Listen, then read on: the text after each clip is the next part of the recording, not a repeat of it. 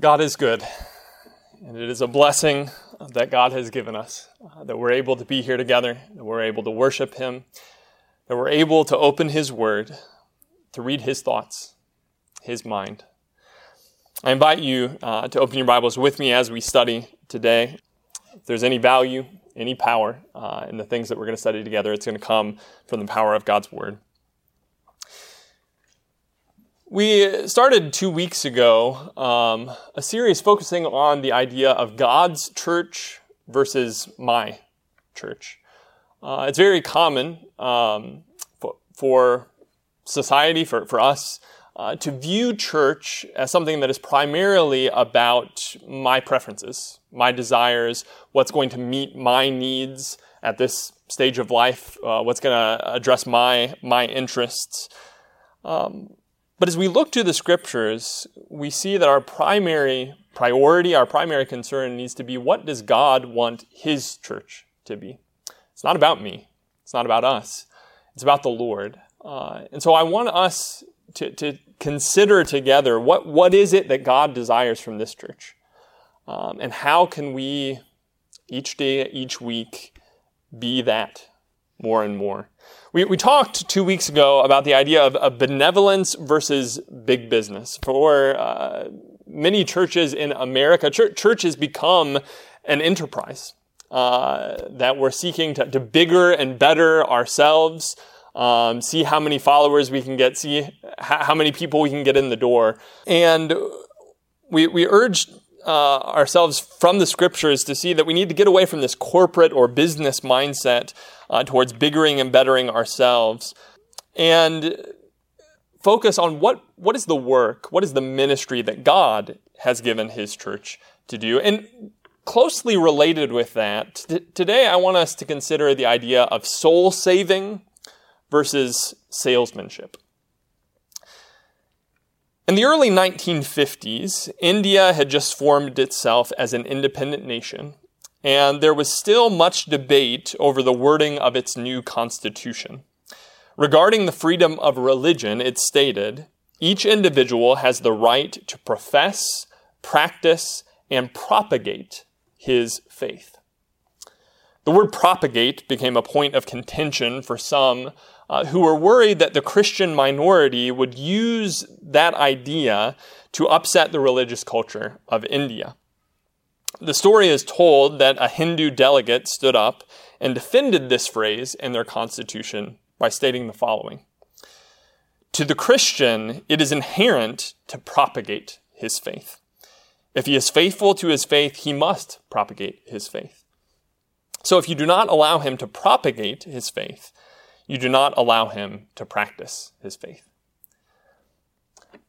I don't know if that story is true or not, um, but I think it does very well illustrate uh, to us the, the prime importance of evangelism to what it means to be a Christian. It is true that we cannot practice our faith as Christians the way that God intended for us to do without propagating, without spreading that faith. You can't be a disciple without seeking to make disciples. You can't receive the gospel without seeking to share the gospels. And you can't read the pages of your New Testament without seeing the passion that Jesus has for lost souls, without seeing the passion that the early church had in spreading the good news of the kingdom, the good news of salvation. But in modern American culture, evangelism has almost become taboo. Trying to make converts is seen as presumptuous, arrogant, or interfering in others' people, uh, other people's business. Um, you know, religion is one of the things that you're not supposed to talk about. And you're certainly not supposed to tell other people what they should believe about it. And so for many churches, the focus has shifted from making converts to making customers, making consumers. And the message has become, listen, we won't tell you how to live your life. Uh, we're not going to tell you what to believe. But, but we hope that we can convince you to come to our church and glean what you can from it. And we began to view evangelism uh, not necessarily as the work of disciples, as the work of Christians, but evangelism primarily as the, the work of the, the church marketing director, right? I'm afraid in many cases we've lost sight of Jesus' mission of soul saving and replaced it with salesmanship, with marketing. What would Jesus say about that? How did Jesus approach evangelism? What kind of pattern for evangelism do we see within the New Testament church? If this is not my church, and this is God's church, then, then what should our evangelism look like? What would God desire for it to be? I think we'll see, first of all, um, that Jesus' goal, Jesus' mission on earth was to make genuine disciples. To, turn your Bibles with me to, to Matthew chapter twenty-eight. Matthew chapter twenty-eight, the very end of Matthew's gospel, uh, as Jesus is getting ready to, to leave this earth, to ascend into heaven. This is the last thing that we see him saying to his disciples, starting in Matthew twenty-eight and verse eighteen. It says, "And Jesus came and said to them, 'All authority in heaven and on earth has been given to me. Go, therefore, and make disciples of all nations, baptizing them in the name of the Father and the Son and the Holy Spirit, teaching them to observe all that I have commanded you. And behold, I am with you always, to the end of the age.'" We sometimes call this passage the Great Commission. Um, and this is really the... the prime directive of the church. This is the mission of us as disciples. You could consider this the mission statement of the church. And what is it? To make disciples. Not to make customers, not to grow a fan club or, or Twitter followers or, or YouTube subscribers, to make disciples. What does that mean? What is a disciple? A disciple is a follower, someone committed to following King Jesus. Jesus says, "All authority has been given to me on heaven, on earth. Therefore," listen, I'm king. Therefore, go out and tell people that I'm king.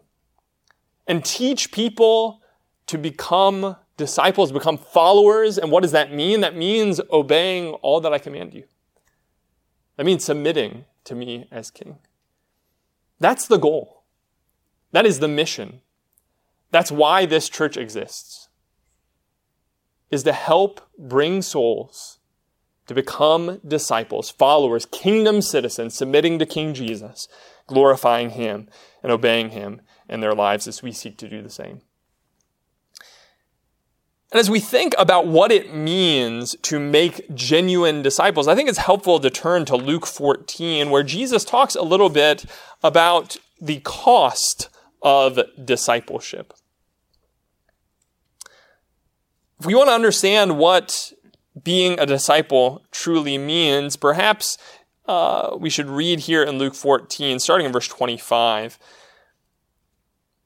Verse twenty-five, it says, "Now great crowds accompanied him, and he turned and said to them, 'If anyone comes to me and does not hate his own father and mother and wife and children and brothers and sisters, yes, and even his own life, he cannot be my disciple. Whoever does not bear his own cross and come after me cannot be my disciple.'" Again, in verse thirty-three, Jesus says, "So therefore, any one of you who does not renounce all that he has cannot be my disciple." What, what does it cost? What does it mean to be a disciple of Jesus? Do, do, you, do you see what's going on here? Jesus has a crowd of people following him. This looks like a great opportunity uh, for the church marketing director, right? We, we want to we want to get this crowd of people. We want to get them in the door. And what does Jesus do? He turns around and he says, "If you want to be my disciple, you need to hate your father and mother and your brother and sister and your own children." What is Jesus saying there? I think Jesus is very clearly using hyperbolic language to make a point here. Jesus isn't saying, well, my disciples are the people who hate one another. You know, that, that's not the, the point that he's making. He, he is emphasizing here the extent to which they need to be devoted to following Jesus. So devoted to following Jesus that any other relationship, no matter how important it is, needs to take a backseat to their devotion to him. Even their own lives. They need to, to hate uh, their own lives in the sense of, it doesn't matter what I want, it doesn't matter what my goals in life are, what is of prime importance is following King Jesus. Can you imagine in this situation, um, you know, what somebody coming along and saying, you know, Jesus, um, maybe you need to get a new marketing director because that's not really working very well. That's not what the people want to hear, right? Well, what, what is Jesus' goal, though? Jesus' goal isn't to get a crowd. He turns to the crowd and he tells them, listen, this is what following me means. That's making disciples. People who are willing to decisively remove any other thing from the throne of their hearts that Jesus may sit there. What my family thinks of me, my own personal feelings and preferences, my possessions, my pursuits in life, all need to get kicked out of the driver's seat and pushed to the back so that Jesus can take control. That is genuine discipleship. And Jesus wants to encourage us to count the cost. He wants us to fully understand what it is we are signing up for. Following Jesus is not a casual endeavor. It is an all or nothing affair. And so as we think about our mission of making disciples, we need to have a very clear picture in our mind of what that means, what that means for us, what that means as we seek to bring others to submission to King Jesus. And so we see also Jesus' caution that Jesus did not in the least want to string along the unconverted. The goal of making disciples impacted the way that Jesus taught and impacted the way that he evangelized. Jesus wasn't interested in seeing how many followers he could string along. He wasn't looking to grow his fan club. To Jesus, numerical growth was useless without proper devotion. In fact, it might very well be harmful to his cause. He intentionally turned away the half-hearted followers. Look in Luke chapter nine, a few pages earlier. Luke chapter nine, starting in verse fifty-seven.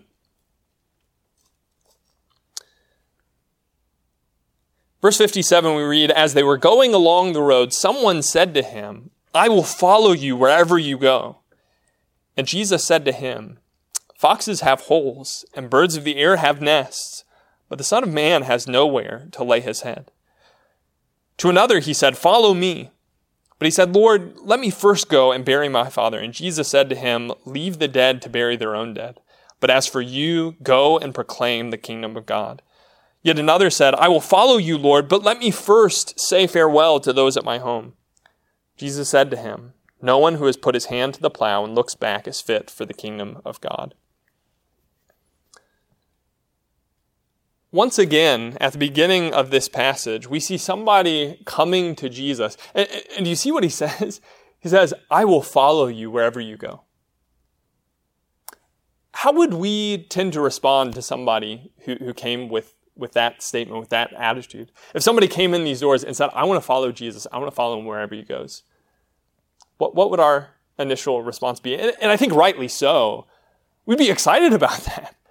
Great. You know, let, let's, let's get you baptized. You can become part of this church. You can start serving. What is Jesus' response, though? Jesus says in verse fifty-eight, foxes have holes and birds of the air have nests, but the Son of Man has nowhere to lay his head. Why does he say that? He wants him to make sure he understands what it means to be his follower. In fact, in the very context, Jesus had just gone through Samaria and the Samaritans had rejected him. He very well, just that very night or, or shortly before, had had no place to lay his head as no one welcomed him into his home. says, if you're going to follow me, I want you to understand what it is you're getting into. This is not something where, you, you know, this is not a health and wealth gospel, where, where you're going to have all the, the earthly comforts that you want as long as you just follow me. No, this is a sacrificial gospel. This means taking up your cross and following me. Another comes, uh, or Jesus rather, says to another, follow me, in verse fifty-nine. And the man says, well, Lord, let me first go and bury my father. Certainly, uh, especially in the culture of that time, that would be a very understandable request, right? It was considered almost a sacred obligation to, to make sure that they, they honored their parents and burying them. But Jesus says, let the dead bury their dead. As for you, go and proclaim the kingdom of God. I think there, there is a, an Old Testament context here that is worth noting. Under the old law, there were two cases in which somebody was prevented or, or um, uh, excluded from participating in the burial, even of their own parents.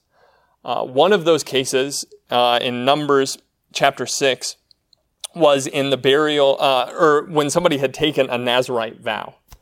Uh, if they had dedicated themselves to the Lord in that way, then even if it was their own parent, they were not to defile themselves by uh, coming in contact with the dead. The other case was for the high priest in Leviticus twenty-one. The high priest, because of the importance of his role, wasn't to defile himself even for his own family members. Um, to become unclean in, in the contact with the dead.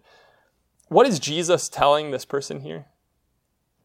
I think essentially what he's saying is being my disciple is as sacred of an obligation as being the high priest. As sacred of an obligation as taking a Nazirite vow.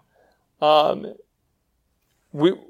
You know, taking care of the, the physical burial of this fleshly body, this empty shell, is not near as important as the work that I've called you to, going and proclaiming the kingdom of God. By the way, you see there what it means to be a disciple, propagating our faith. One says, Lord, uh, here uh, again in, um, in verse sixty-one, says to Jesus, I will follow you, Lord, but let me first say farewell to those at my home. Um, I don't know if Jesus necessarily condemns this uh, directly. Uh, this is, in fact, what we see Elisha doing before he goes and follows Elijah. But he makes it very clear to this individual um, that he needs not to be distracted or entangled by the things behind him. He says there in verse sixty-two, no one who puts his hand to the plow and looks back is fit for the kingdom of God. If we want to be a disciple, we need to make sure that there is nothing within our lives that is going to take higher priority. Nothing that is going to get a let me first other than following the Lord. That's what has to come first if we want to be Jesus' disciple. And so when we think about sharing the gospel, that's part of the gospel. When we think about making disciples, that's what it means to be a disciple. I'm afraid sometimes in our eagerness to share the gospel, we, we can end up trying to attract people to the gospel by something other than the gospel.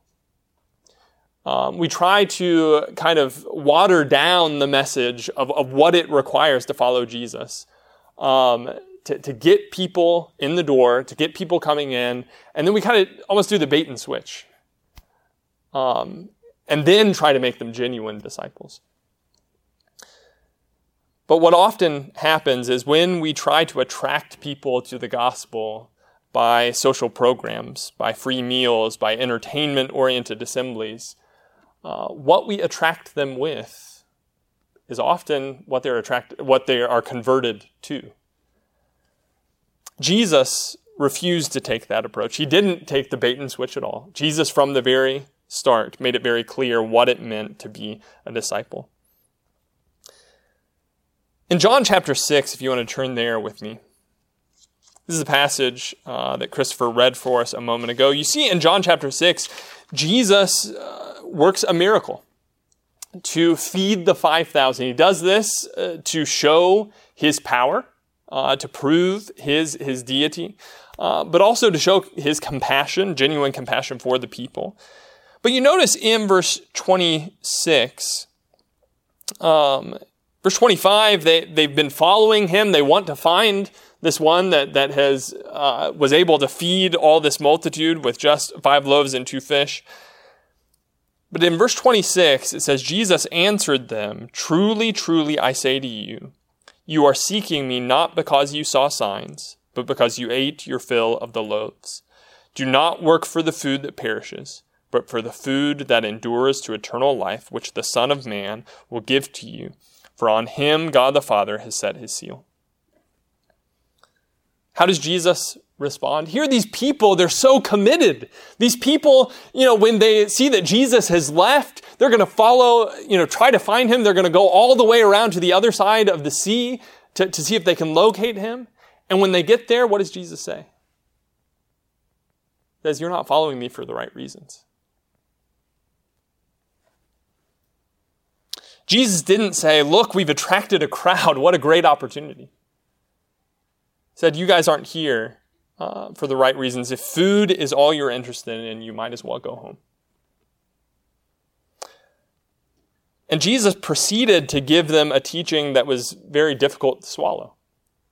Jesus goes on to talk about he, how he is the bread of life.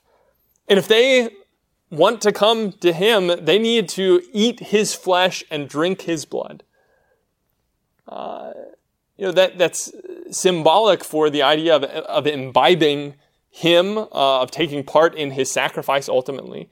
Uh, but to the Jews especially, um, you know, the, the idea of cannibalism would be uh, re- repugnant to, to just about any people, but the Jews, you know, the drinking of any blood was forbidden under the old law. They have a very hard time with this teaching. And so by the end of John six, you notice in uh, John six and verse sixty, it says, "When many of his disciples heard it, they said, 'This is a hard saying. Who can listen to it?'" Down in verse sixty-six, it says, "After this, many of his disciples turned back and no longer walked with him." Do you think Jesus could have kept those followers if he wanted to? You think he could have fed them again? Certainly had the power to, right? Do you think maybe he could have picked some teaching that wouldn't have been so difficult for them? Maybe some teaching that, that would have strung them along a little bit longer. But he didn't do that, did he? And so by the end of this passage, you, you go from having people following Jesus from far away, an entire crowd of people, to everybody walking away from him. And only just a few disciples being left. Did Jesus fail? You know, did, does Jesus need to hire a new marketing director to take care of this crisis? No, Jesus knew exactly what he was doing. And yet Jesus wasn't interested in numerical growth as much as he was interested in genuinely receiving the devotion and commitment of the souls that were coming to him. And if that's not what was going to happen, they'd be better off not convincing themselves that they were following Jesus uh, than serving him half-heartedly.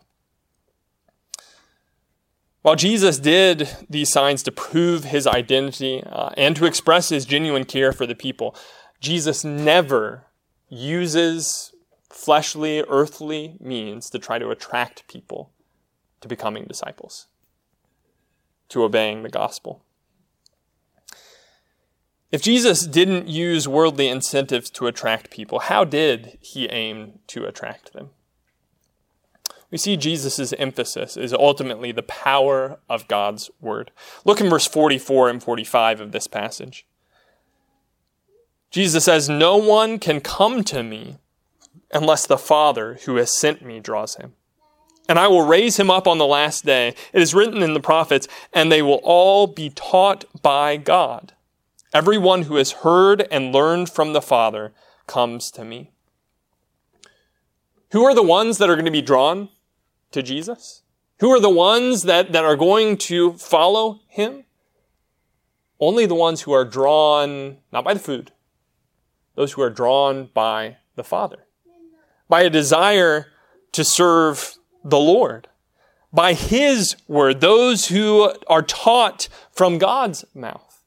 Where was the emphasis here? Not by attracting people to the gospel by some earthly means, but by attracting people by the gospel itself. And if that's what they were attracted to, if they were attracted because they were seeking the Lord first and foremost, then that's genuine discipleship. You know, sometimes we, we might start thinking, well, what is it that people are looking for? And how can we as a church do better at giving people what they're looking for? If, if we can find out what it is that people are interested in, maybe we can do more of that, we can get them in the door, and then we can teach them the gospel. Is that Jesus' approach? Not at all. He very adamantly stands against that approach. Jesus, first and foremost, wants them to be drawn because they are seeking the Father. And if that's what draws them, then they will genuinely be His disciples. The way we present the gospel needs to keep that as the emphasis. The church should not be trying to appeal to anybody and everybody. The church should be appealing to those who are genuinely seeking the Lord. We want to encourage people to seek the Lord. We want to encourage anybody and everybody to seek the Lord. But that has to be what draws them. Remember Matthew thirteen, where Jesus tells the parable of the sower. I think, you know, the, the point of this parable is primarily about the condition of our hearts, the condition of the soul, soil. Um, but, but I think we learn some things about Jesus' approach to evangelism as well. You think about this, this story, this parable that he tells. We, we have this farmer going out and he takes his seed and he throws it everywhere. He throws it on the wayside soil, you know, on the road.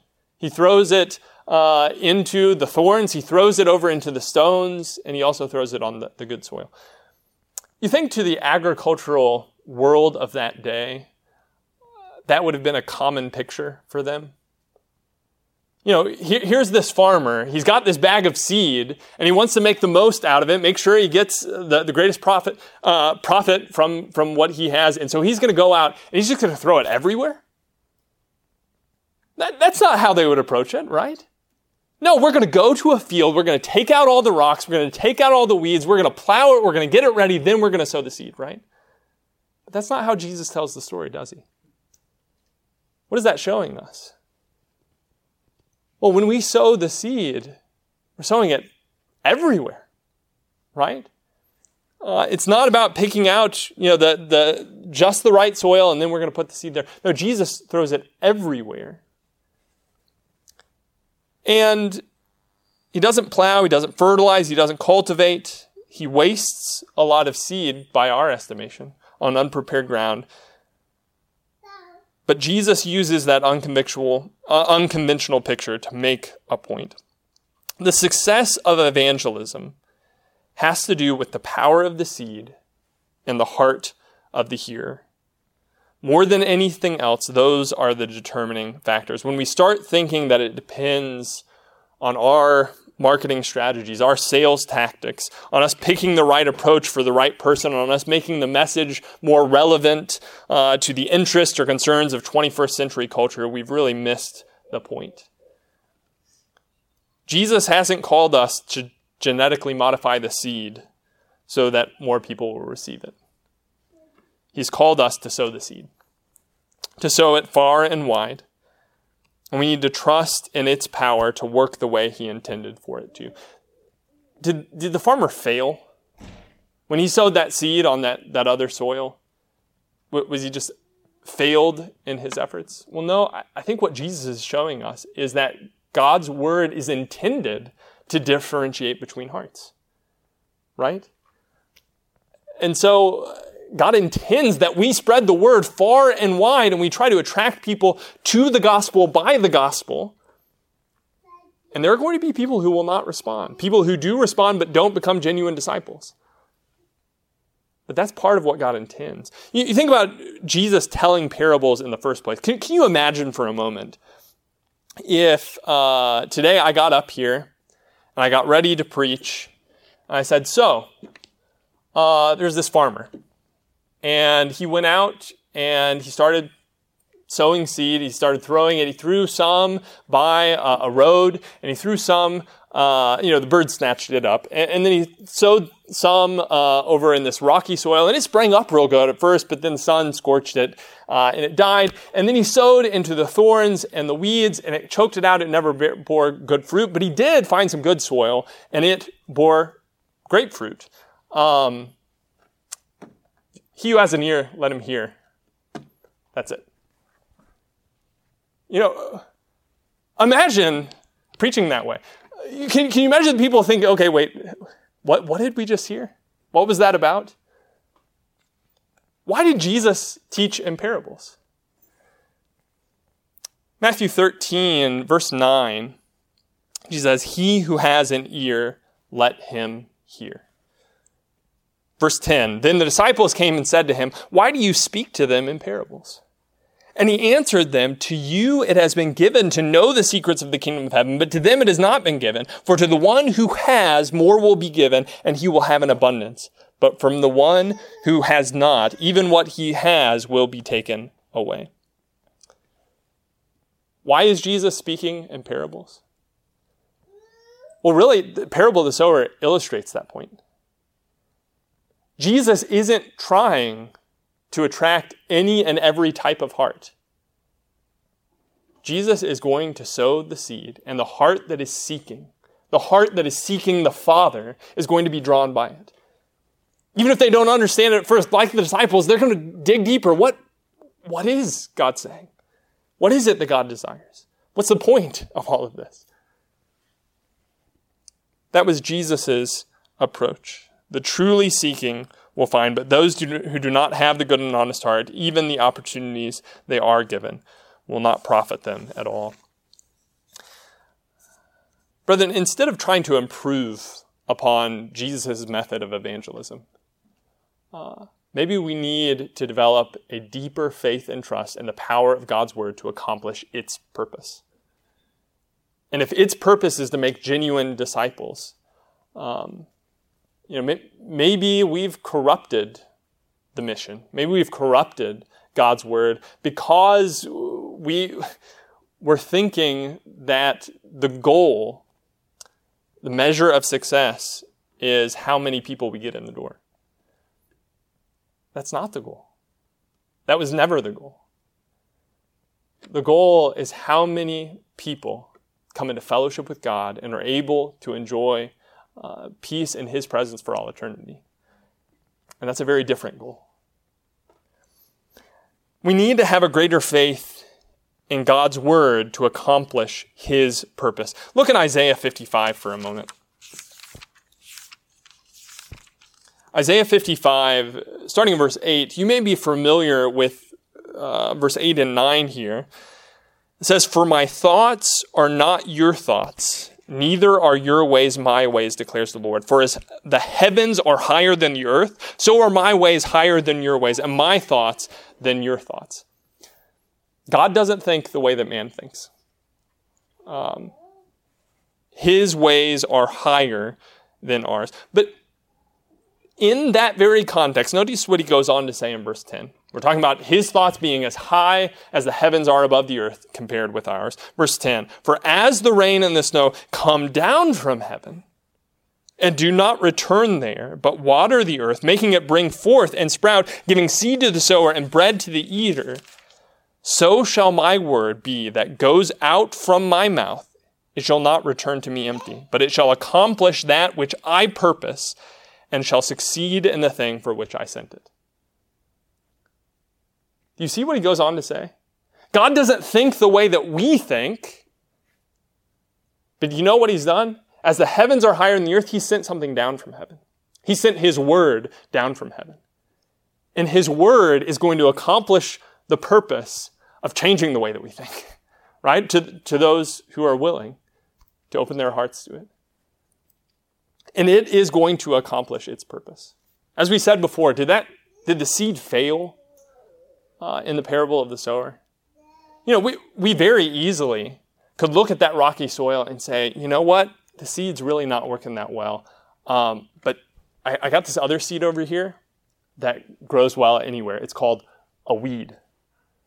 How about we sow some of that? I bet it'll grow really well. That's not the goal. God's word is going to accomplish his purpose. We do not need to improve upon God's business model or alter his message to make it more relevant or attractive to twenty-first century culture.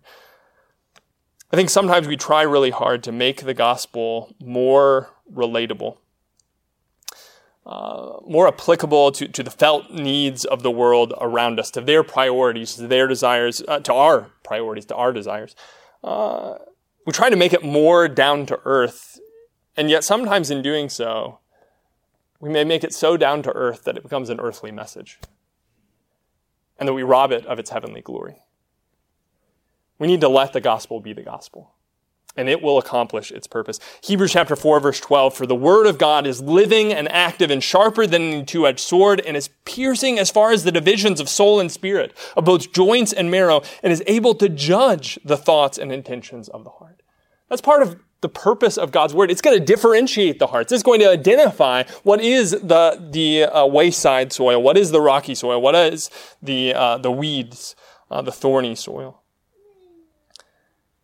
It will accomplish its purpose. And so, brethren, there is certainly a place for us seasoning our speech with salt, right? We don't want to unnecessarily turn people away from the gospel by the way in which we present it. We want to make sure that it is presented in a way that, that shows God's grace, that shows his love, that the way we present it is consistent with Christ's character. We, we want to start where people are at, even as Paul did in Acts seventeen. Uh, with those people in Athens. We, we want to become all things to all men.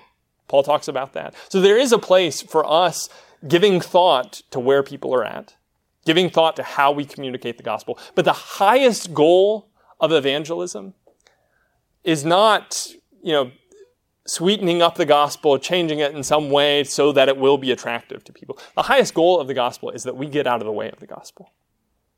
That the way in which I present it Uh, does not distract, does not hinder its message and its power in any way, shape, or form. And if we can do that, then it will succeed in the purpose for which God sent it. Maybe it won't meet our measure of success, but that's what we want to talk about now. What is Jesus' measure of success? Heavenly and not earthly. Was Jesus a successful evangelist? You know, John six, that we just read a little bit ago, when Jesus starts with a crowd of people, and then he ends with only a few disciples. You know, that doesn't sound like success to us, does it? The night of Jesus' crucifixion, when even his very disciples have forsaken him and fled, looks a whole lot like failure. But it's not. Not in the least. It's accomplishing the greatest purpose imaginable. What about Noah, Isaiah, Ezekiel, Jeremiah, Elijah? By our standards, would we consider them to be successful evangelists? You know, Noah, who at the end of the day only has eight souls, himself included, on the ark. Was he failed? A failed preacher of righteousness, as Second Peter calls him. God doesn't measure success by numbers or by popularity. He measures success by faithfulness to his message. In Luke chapter six, verse twenty-two and twenty-three, Jesus says, "Blessed are you when men hate you, and ostracize you, and insult you, and scorn your name as evil for the sake of the Son of Man. Be glad in that day, and leap for joy, for behold, your reward is great in heaven, for in the same way their fathers used to treat the prophets." In verse twenty-six, he says, "Woe to you when all men speak well of you, for their fathers used to treat the false prophets in the same way." You don't have to make a single convert to bring glory to God.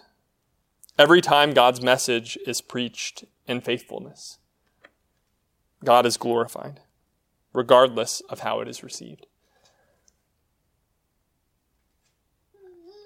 You know, is our goal as a church that everybody in this community, Everybody in society around us speaks well of us. You know, there's a sense in which certainly we need to be shining our lights for the Lord. There's no doubt about that. People need to see our good works and glorify our Father in heaven. There is a place for them seeing um, the, the goodness, the love, the character of Christ shining through us. But if our goal is for everybody to speak well of us, Jesus says that's a more accurate picture of the false prophets than it is of my prophets. We need to make sure that the goal is making genuine disciples and is pointing people towards the Lord. Remember in Luke chapter fifteen, Jesus tells some parable, uh, some parables about seeking and saving the lost. Here in Luke fifteen, starting in verse three, it says, "So he told them this parable. What man of you, having a hundred sheep, if he has lost one of them, does not leave the ninety-nine in the open country and go after the one that is lost until he finds it? And we, when he has found it, he lays it on his shoulders, rejoicing. And when he comes home, he calls together his friends and his neighbors, saying to them, 'Rejoice with me, for I have found my sheep that was lost.' Just so, I tell you, there will be more joy in heaven over one sinner who repents than over ninety-nine righteous persons who need no repentance." What lesson do we get from that? What's the point here? Jesus leaves the ninety-nine. The shepherd leaves the ninety-nine to go and seek the one. What's the goal? God is not the God of the crowds. He's not the God of the masses.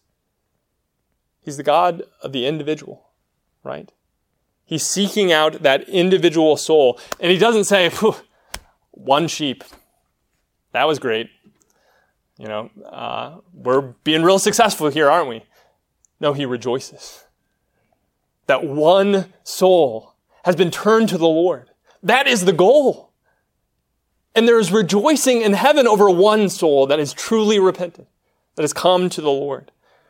You know, while we do see in the book of Acts three thousand on the day of Pentecost, we also see God taking Philip and saying, "Here, I want you to go talk to this eunuch on the road on his way home." We see God preventing Paul from going to Macedonia and, and taking him, or sorry, preventing him from going to Asia and taking him instead to Macedonia, where he can teach the Philippian jailer and Lydia. We see God commissioning Peter so he can go talk to Cornelius and his household. God cares about each individual soul. And we do. We need to as well. Sometimes we get discouraged when we've labored in evangelism for years and only helped bring one or two people to the Lord. We need to change our perspective. If we're genuinely bringing people to the Lord, then God be praised. Then let's rejoice that that one sheep has been found. Um, You know, if we're not bringing people to the Lord because we're not sowing the seed, maybe because we're not reflecting the character of Christ, then that's a problem. And we need to get to work on that. Brethren, we do need to get to work on that. Um, but if we're faithfully, diligently sowing the seed, and people aren't attracted by the gospel, God is still glorified. The purpose of his word is still being accomplished. Are we interested in souls or simply in the size and influence of this church? You know, if souls are saved, we're going to add more workers to this flock, to this body. But that's secondary. The primary goal is making genuine disciples, that they can have their sins washed away, that they can have fellowship with the Lord, God's Spirit dwelling within them, that they can have a hope of eternity in his presence someday. Let's get busy in that work, but let's make sure that we're pursuing it the way that the master teacher did, by attracting people to the gospel, by the gospel, and not by anything else. Are we evangelizing the way that Jesus did? Are we making genuine disciples? Are we trusting the power of God's word? Are we measuring success the way that he does? It is true that we cannot practice our faith without propagating our faith. Um, And, and none of what we've said today is to to comfort us into thinking, well, yeah, we we don't need to do any more in that. It, it's okay that we're not making more converts. No, we, we need to get busy. We need to get diligent. Uh, we need to put our hand to the plow and not look back. But we need to make sure that we're viewing it the way that God does. Let's get to work. Let's sow the seed. We can be sure that we'll accomplish its purpose. Um, it's not about some perfect method. It's not about some perfect marketing strategy. It's about sowing the seed and sowing as many seeds as far and wide as we can. Um, I, I hope soon that we as a congregation can, can spend some time talking more about evangelism and what it is that we need to do. Uh, but our primary goal is sowing as many seeds as possible and making sure that that seed is nothing other than the power, the living power of God's word. What about you today? Uh, maybe you're the lost sheep in Luke fifteen. Jesus cares about you individually, about your soul. And if you are not living in fellowship with God, if you have not put him on the throne of your heart, if he's not reigning as king in your life, then you need to make a change. And we want to help you make that change. There's more joy in heaven over one sinner who repents than over ninety-nine just person who needs no repentance. Will you repent today? Will you turn back to the Lord? Will you seek him? If you've never committed your life to the Lord, you can have your old man of sin and guilt and brokenness buried in the waters of baptism. You can be raised to walk in newness of life. If you've done that, but that old man has risen back up, you haven't kept him buried, by God's grace, you can be cleansed today. If there's any way that we can help you in your relationship with the Lord, that's why we're here. Uh, won't you please make it known by coming to the front as we stand and sing together?